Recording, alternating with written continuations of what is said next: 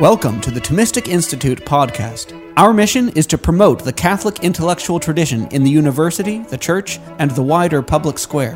The lectures on this podcast are organized by university students at Thomistic Institute chapters around the world. To learn more and to attend these events, visit us at ThomisticInstitute.org. So, yesterday we talked about humility as being an integral part of knowing oneself truly, uh, which is to say, knowing oneself as God does. And today I'm going to talk more specifically about humility, what it is, and how it comes about, as Thomas understands it.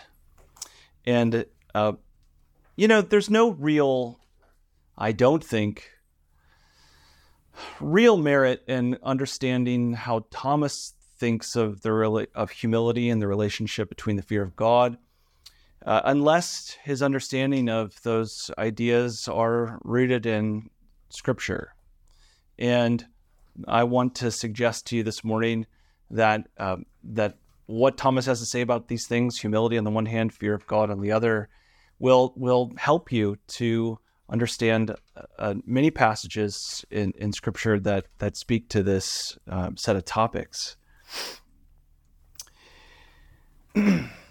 let's begin with just a couple of quotations here. My what I want to show you first is the way in which Thomas's ideas are rooted not only in, in Scripture but in the interpretation of Scripture as it's attested in his predecessors. So I won't go through all these, but let's just let's just begin with a with a couple. So we have here in the the sayings of the fathers that a certain brother asks Abba Cronius, "How can a man become humble?" Okay, this is a young desert monk asking an elder of the desert how you can become humble. And the old man, speaking in the simple language of the desert, says only through the fear of God. Uh, this this notion is attested and then tra- transmitted, mediated to the Latin West, principally through John Cassian, though we find it independently also in Augustine. Who, uh, but Cassian says here in the third quotation, "The fear of the Lord." is the beginning of our salvation in its keeper. For through this, when fear has penetrated a man's mind, humility is acquired. You find the same idea embedded in the rule of St. Benedict, which is the, for all intents and purposes, the founding charter of Western monasticism.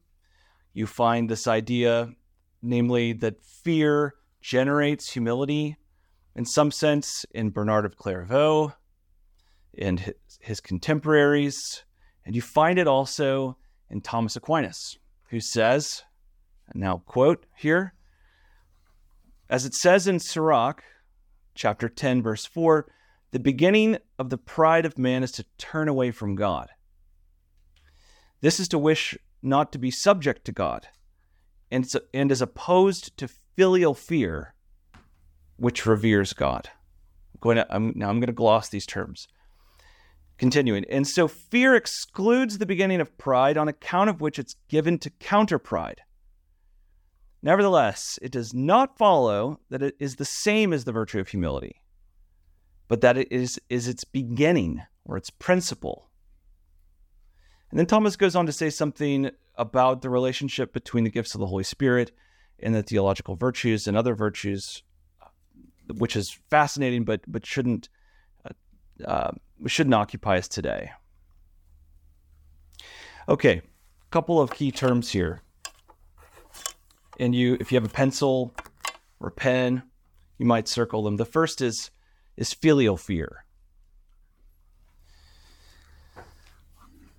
When Thomas is speaking here of fear, he's distinguishing the fear of God from more familiar more familiar kinds of fear, and he inherits a conception of fear that includes various kinds.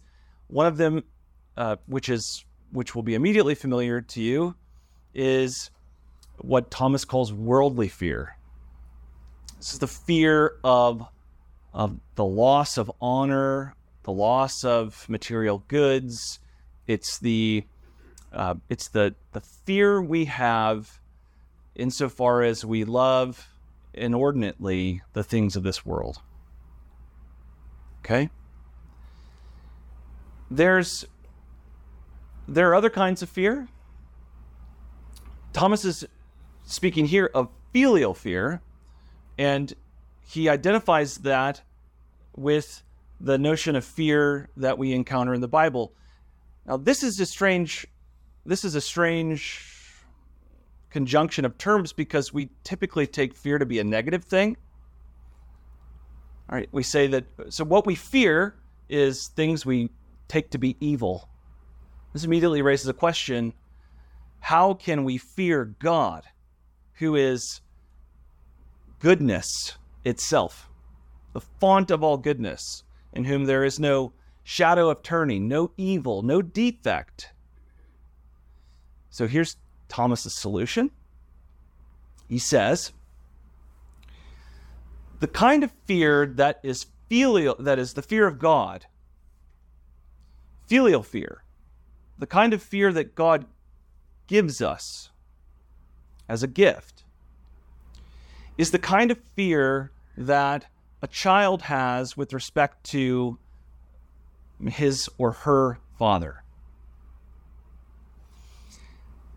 The object of this fear is not the father himself, it's the prospect of being separated from one's father.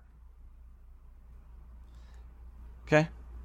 So, Thomas is thinking here of an ideal relationship between a father and a, and a child, where in which the father loves the child for his own sake, and the child is the is the recipient of, of well-ordered love.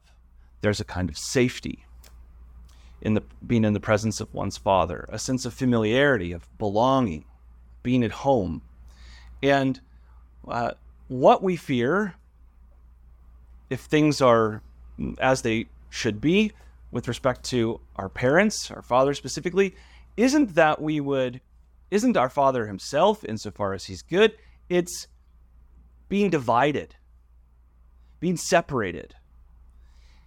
And most especially, it's being separated by something that we ourselves have done. We, when we love others, not just our parents, but in our friends more generally, we we fear, among other things, the loss of their friendship. And Thomas is talking here about this kind of fear. It's this kind of fear that he says excludes pride, it casts it out. It's incompatible with it and generates humility. And today I'm going to talk about about how that this works. And to do that, I have to give you one uh, one more concept right from the beginning that I'm that you're welcome to ask questions about. According to Thomas, filial fear is a gift of the Holy Spirit.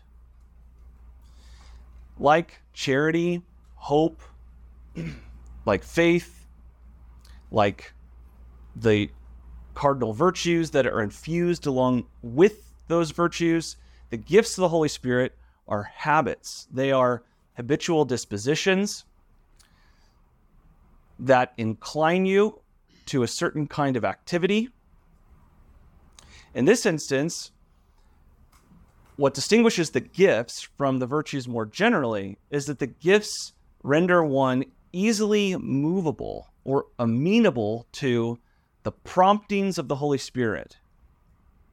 And all you need to know about that right now is simply that Thomas is saying and takes that scripture tells us that the kind of fear by which we revere God as our Father and fear to be separated from Him is not simply something we do, but something that God does in us.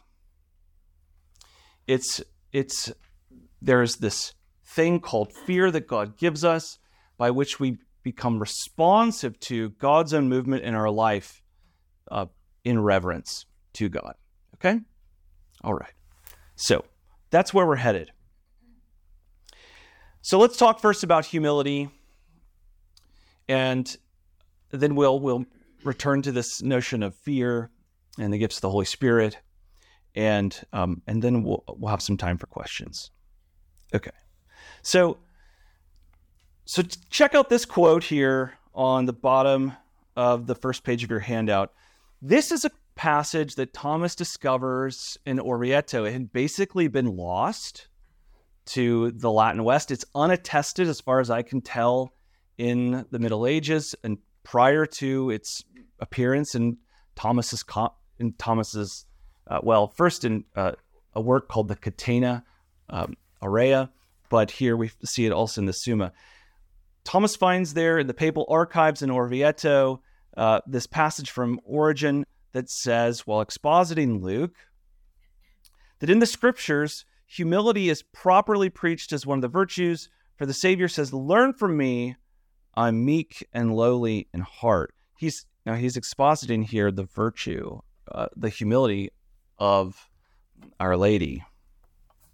Okay, so the, he's establishing here whatever else humility is, it, it is indeed a virtue. Scripture speaks of it uh, in in these terms. Then Origen goes on to say, with reference to the same passage, if you want to hear the name of this virtue, how is it how it is also named by the philosophers, listen to the same humility that God regards, which they call metriotes. That's a Greek term. It means uh, measurement or moderation. Okay, this might seem puzzling at first. What Origen seems to be doing is suggesting that humility belongs in some way to moderation or temperance. Now, how's that so? Okay. To, to, to begin understanding this, you have to recall uh, briefly what, what temperance is it's a cardinal virtue, it's the cardinal virtue that perfects your wanting power, your concupiscible power. It moderates passions pertaining to pleasures of touch, principally. So these are the pleasures of the bedroom, the pleasures of the table, and other pleasures that are that tend to compel us um, less vehemently. So long as you grant, and I, I think you surely will, that we human beings on this side of Eden here and now, in the world as it actually is, we tend to want more pleasure, uh, more pleasure from food, from wine, more pleasure from sex than is than we ought to. And as soon as you grant that, that we that on the whole we generally tend toward excess in these matters, you you see the the beauty and the the function of temperance in human life. Temperance and the virtues that are connected with it helps us constrain are the the pleasures that and the other passions that are provoked by certain bodily goods. Okay? It puts a as Thomas says it puts a check on them. It curbs them. Once you've seen that, you can see that there are a whole host of virtues that are formally similar to temperance in this way. So think of think for example of gentleness, that other that other virtue that Origen attributes to Jesus and Jesus himself says, "Learn of me because I'm meek and humble." Meekness is like temperance. It doesn't restrain pleasure, it restrains anger. Uh, there are many other virtues like this. One of them according to Thomas, and he takes it that Origen has already divined this, is the virtue of humility. It too is a kind of restraint, a kind of pressing back, a kind of curbing. What's it put a check on? It puts a check on desire. So it's a virtue of the will in the same way that pride is a vice of the will. In particular, Thomas concludes that humility checks uh, the movement of hope, namely, uh, hope insofar as it tends toward great things. Now, this requires a bit of a qualification. Okay? We talk about hope, the virtue of hope, which is a virtue that God gives, it's a theological virtue. God himself is the object of this virtue. It's the virtue by which God strengthens us to pursue God in hope of being united with God. But there's a, a more basic conception of hope that Thomas uses and elaborates in, in the Summa, and that's the kind of hope that that emerges in our everyday lives with respect to things that are difficult. Okay. You, you, so I, I don't hope right now that I'm going to go to Mass because I'm pretty sure I'm going to go to Mass in about an hour or an hour and a half. It, there's no there are no great difficulties. There's you know maybe if there were a fire or something in the stairwell you know i might wonder am i going to get there or not? The point is is that we we we do not hope except for uh, when we encounter things that are difficult or dangerous.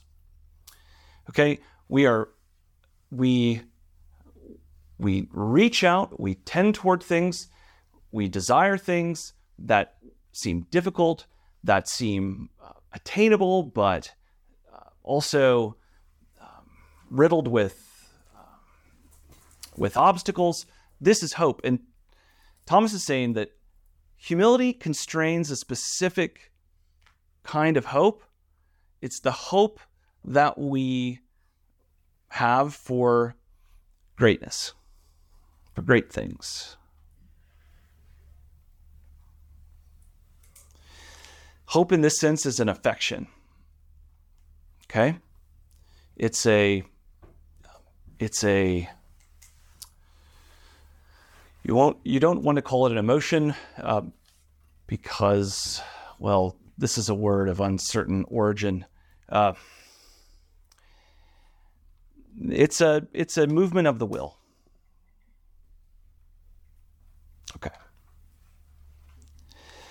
Since our affections, specifically our hope for things that are beyond our reach, things that are too great for us, things that are beyond our capacity, tends toward a kind of excess.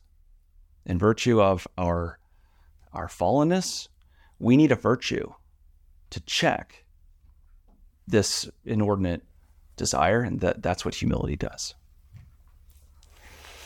Okay there's the first part. Here's the second. Thomas speaks of what he calls the rule and root of humility.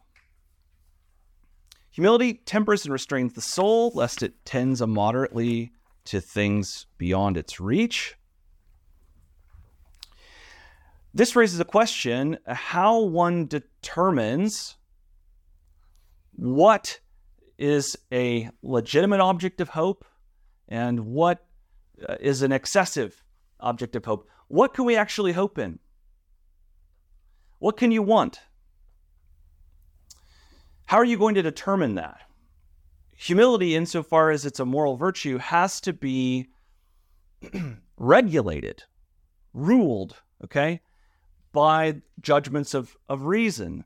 And this then leads to the question how do we come to determine for each of us what what the what considerations would go toward limiting or constraining our desires Thomas gives the following uh, explanation. He says, It belongs properly to humility that a man restrain himself lest he tend toward things that are above him. For this, it's necessary that one know in what way in what way one falls short in relation to that which exceeds his power. And so the knowledge of one's own defects belongs to humility as a kind of rule guiding the appetite. So, although humility is a perfection of desire, perfection of the will, it turns out that it depends in, in a very important way on a clear vision of one's own defects. The, the Latin here word is defectus. And I want to talk about that term for a second because Thomas packs a lot into this one term. Okay? At times, Thomas speaks of defectus as a kind of absence or a lacking. So, for example, the human intellect, in comparison to the angelic, to say nothing of the divine intellect, exhibits a kind of defect.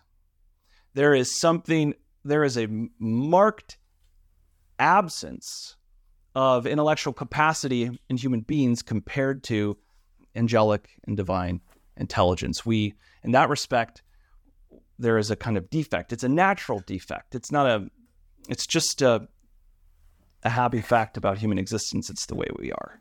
Okay? Uh, synonyms for defectus in this sense might uh, might uh, be rendered as a kind of limitation.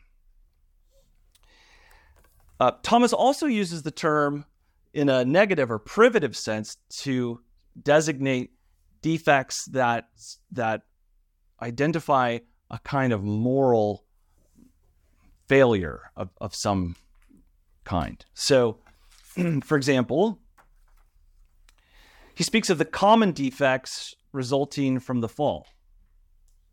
Things like hunger, thirst, disease, and death. We, we tend to think of death as something natural. Okay. But the testimony of scripture and the teaching of the church is that death is a is an is a kind of defect. It's something that it comes downstream of of sin. It's it's unnatural in that respect. He also speaks of the wounds of sin. It's a technical term. He calls them the, calls ignorance, malice, weakness, fear. He calls these wounds of sin, and they're common to human beings just in virtue of being human beings. So we all exhibit ignorance, kind of tendency toward um, toward uh, toward vice, uh, certain weaknesses, inordinate fear, and this is just a part of our common inheritance in light of the fall. He also speaks of proper defects or defects that are, belong to specific persons. So, in addition to all these defects that we just have in virtue of being human, there are the defects that each of us acquire all on our own. You know, I, I mean, certain of my vices, you know, are not present in many of you, and vice versa. You know, we all have our own individual and particular defects. And what I'm suggesting here is in this passage, Thomas means to include all these different kinds of limitation, these uh, shortcomings, these failures, these vices, all of this. What Thomas is saying is then, if the rule of humility is knowledge of one's own defects, then humility depends in an important way on an understanding of the multiple ways in which one lacks the perfection that God intends for human beings and that we find fully in Jesus Christ. It doesn't mean that we're entirely bereft of good. Okay? In fact, uh, it's very often neglected, however, that according to Thomas,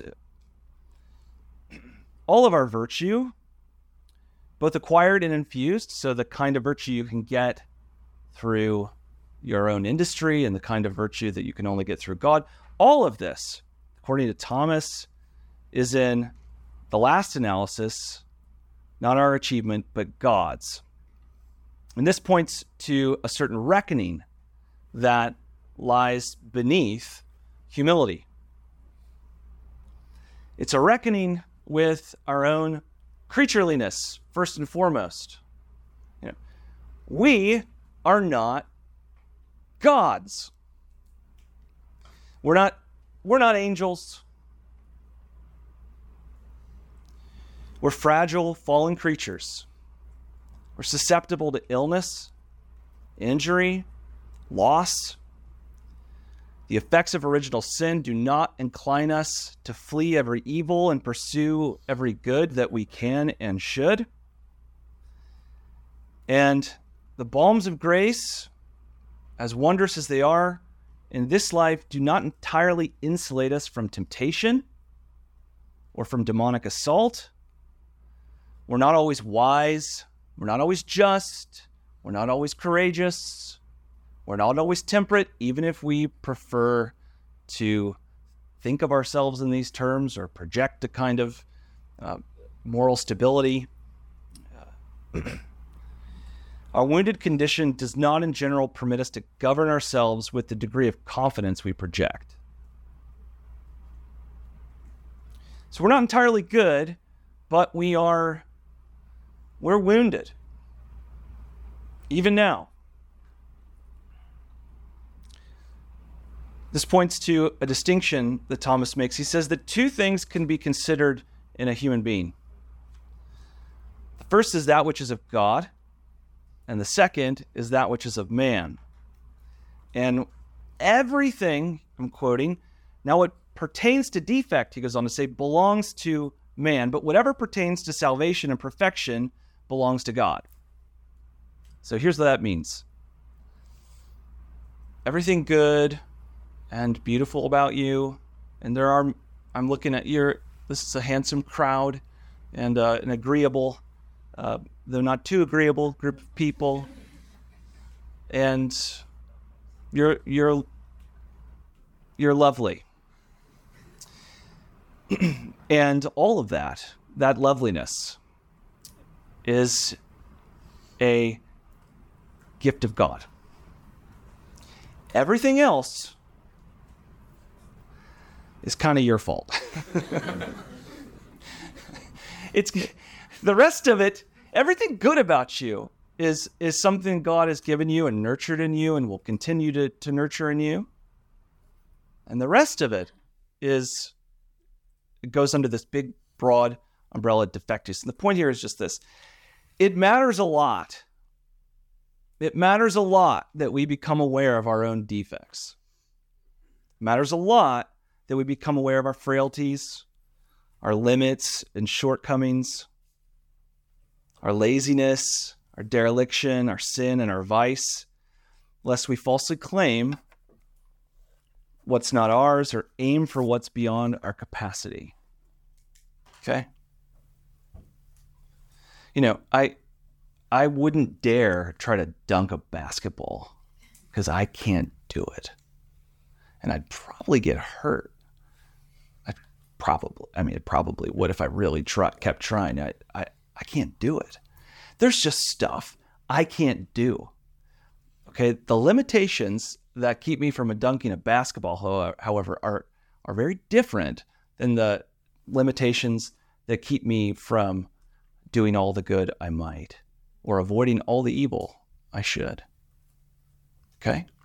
And we need to become aware of this so that the Lord can work humility in us and we can know better how to ask for God's help with all of the things that God has given us to do with his help. So Thomas is saying here in the second passage the humility is essentially established in the appetite, according to which one restrains the impulse of his soul so as not to tend inordinately to great things. Then he goes on, but its rule, this is what we've been talking about, is in knowledge, namely, so that one does not take oneself to be above what one is. Now, listen to what he says next. In the principle or the beginning and the root of both of both of these things is the reverence that one has for God. That is an interesting turn. Okay? You might think, okay, that what Thomas is urging here is a kind of introspection where we be, where we begin to you know take stock and take inventory of all of our defects and you know so you might think he's promoting a kind of uh, a kind of self-infatuation a kind of uh, kind of solipsistic analysis and that's ex- that's exactly what he's not suggesting when he says that the root of both the constraint of the will, okay, that belongs to humility, and the knowledge of one's own defects by which humility is regulated. When he says that these things have their beginning and root in reverence, what he's saying is that these things, the constraint of desire and the self knowledge by which we constrain desire for things beyond us, is rooted in reverence and now we have to unpack what's that mean? What's reverence? It's a very common term. We use it indiscriminately. It has a, a, a kind of pious ring to it. it. However, Thomas has in mind something very specific. So, what's reverence? What are its effects? reverence, according to Thomas, is a kind of fear that's attached or yoked to love. Okay? And the best I can do to, to give you a couple examples, uh, well, let's let's try this. Um, think of the last time you were you really saw a thunderstorm. I mean a downpour, lightning, you know, have you ever seen lightning that just you didn't know it could be that color? Okay, and when the it's like the skies are opening up and the the clap of the thunder, you feel it in your bones, kaboom! Right, and it's it's scary, but it's also wondrous.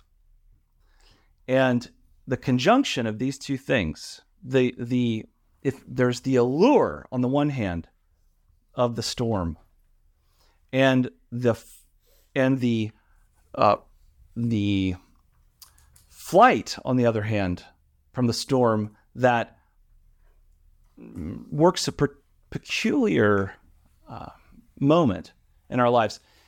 I don't know if you're like me, at least. On the one hand, my uh, my my wonder, my draw toward the storm will take me from the family room to the front porch but it won't take me much further than that. Okay? So reverence according to Thomas is is a kind of love, a kind of a kind of being pulled towards something while simultaneously shrinking back at its majesty. Okay? Have you ever you've looked at a mountain and thought, "Wow, how majestic." And then had the thought, ah, I would definitely die if I ever tried to climb. Okay? It'll get you close, but it's the recognition of its greatness that works in us a simultaneous recognition of our own littleness. Thomas says to admire or revere happens when, by the consideration of such greatness, a man shrinks back into his own littleness. Remember that passage from Isaiah 6 where Isaiah is caught up in the throne room and he sees the train of the Lord's robe and he sees God's majesty and in that same moment says, Woe is me, I'm an unclean man. You know, this is amazing. I'm not. I'm in trouble. I need help. Make me clean. That's reverence. And the thing to know here is that reverence is something that we cannot by ourselves simply conjure. Okay? It's something, insofar as God becomes the object of our reverence, that God works in us. Okay? Not without us, mind you. Okay? But in us and with us, with our participation, with our consent. By linking the gift of, by linking reverence to fear, and then calling fear a gift of the Holy Spirit, Thomas is saying that that we come to revere God in specific moments and more habitually through God's initiative, through God's own prompting. Thomas takes it that the gifts are habitual dispositions that enable, enable one to be, and here I'm quoting, acted upon by the Holy Spirit in such a way that one also acts. It follows that the shrinking back, characteristic of divine reverence, insofar as it's elicited by fear, is an affection that can be produced neither solely by one's own efforts, nor, sim- nor can it simply be imposed from without. It's rather at once something we do and something done to us. Now, you might have several questions here, but the crucial thing for our purpose is to see that by reverence we come to a deeper sense of our own frailty. That's how it's brought about, and this is brought about through God's prompting I'm quoting here the gifts of the Holy Spirit are certain habitual perfections of the powers of the soul by which they are rendered easily movable by the Holy Spirit. Now, this is what filial fear does insofar as we revere God Himself. Okay? Now let me let me um, let me respond here to a couple of objections or a couple worries you might be having at this point. Uh, the first is that, however idiosyncratic this might seem, this is this belongs to Thomas's moral thought just as much as the philo- philosophical distinctions that we more readily associate with him. Okay, I'm not drawing here from the you know, the bizarre outskirts of Thomas's thought. This is this is central to his thinking. So we see already in his commentary on Isaiah where he alludes to the smallness of knowledge, the recognition of one's own littleness that comes to us in the context of contemplation, the recognition of God's majesty by which we we marvel at God's excellence and come to be more aware of our own imperfections.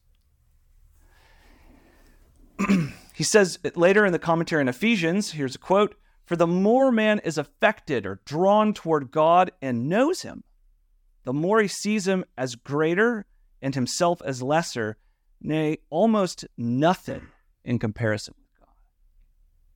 The more you come to know and love God, okay, the more you come to recognize God's majesty, the more you come to see and conform your um, desires to your own littleness.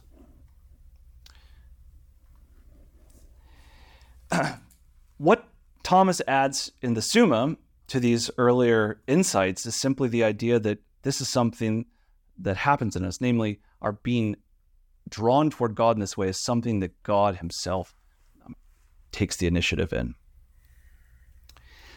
Okay, the more important the more important point here that I want to emphasize is that Thomas evidently takes himself in these passages to be describing something that you, the reader, can experience, even if only fleetingly.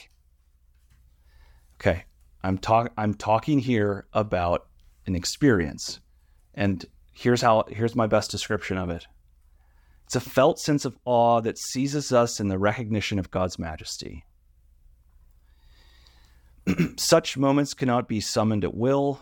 They either come about through the Spirit's prompting or not at all, but so long as they last, we're at once made acutely aware of God's immeasurable perfection and everything feeble and fading in our creaturely selves.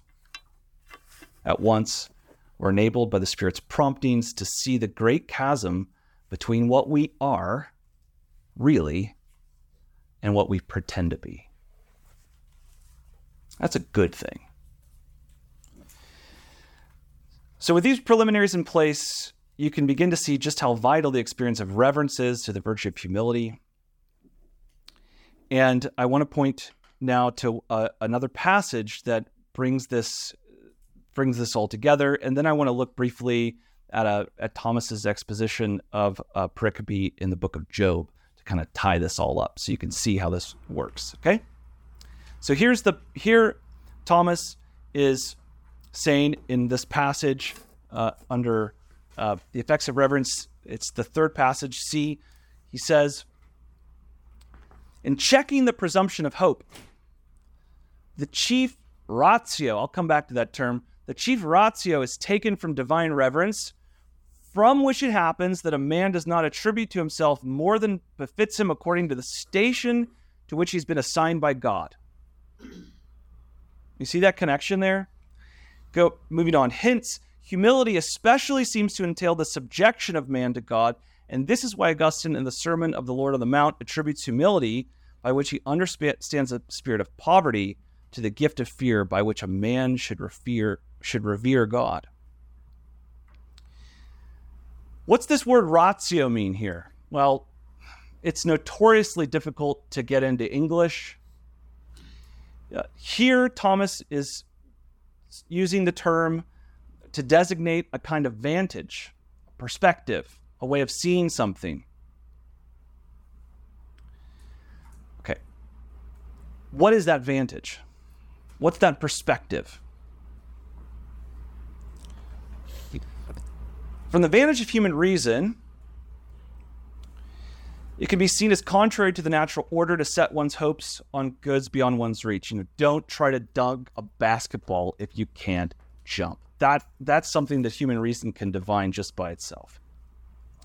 Five. Okay. Good. Uh, that, however, is not the the main ratio or perspective on account of which humility checks presumption. According to Thomas, the perspective from which humility constrains hope is a perspective that, as he says here, is taken from divine reverence. It is, in other words, this way of being affected or drawn toward God by God through the offices of filial fear that supplies the perspective from which we come to see ourselves truly. And so check our presumptive aspirations. That is why Thomas says here that humility, or later on he says, I can give you the quotation later, he literally just says, humility is caused by reverence. Humility is caused by reverence. Let's tie it together with a quick example from Job.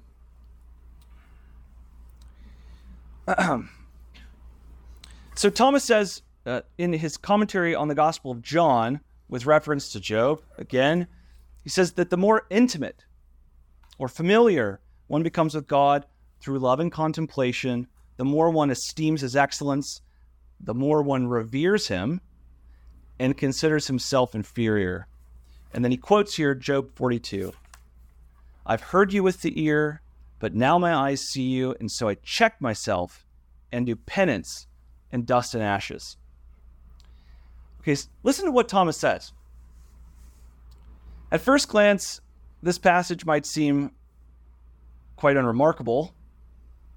Thomas is linking up uh, love and contemplation here with um, and he's suggesting that in some way, the increase in love and contemplation affects a kind of um, uh, self recognition that then precipitates a kind of check on one's own desire. Then he quotes Job, and he's doing in doing this, he's he's pointing us to an exemplary scene. All right, this is Job 42. This is the end of Job. This is Job's response to God who has greeted him from a whirlwind. Okay, a whirlwind, mind you, is like that storm I was describing. You know, a, a whirlwind that speaks is uh, especially interesting and especially liable to be dangerous. We have this exemplary scene of a man.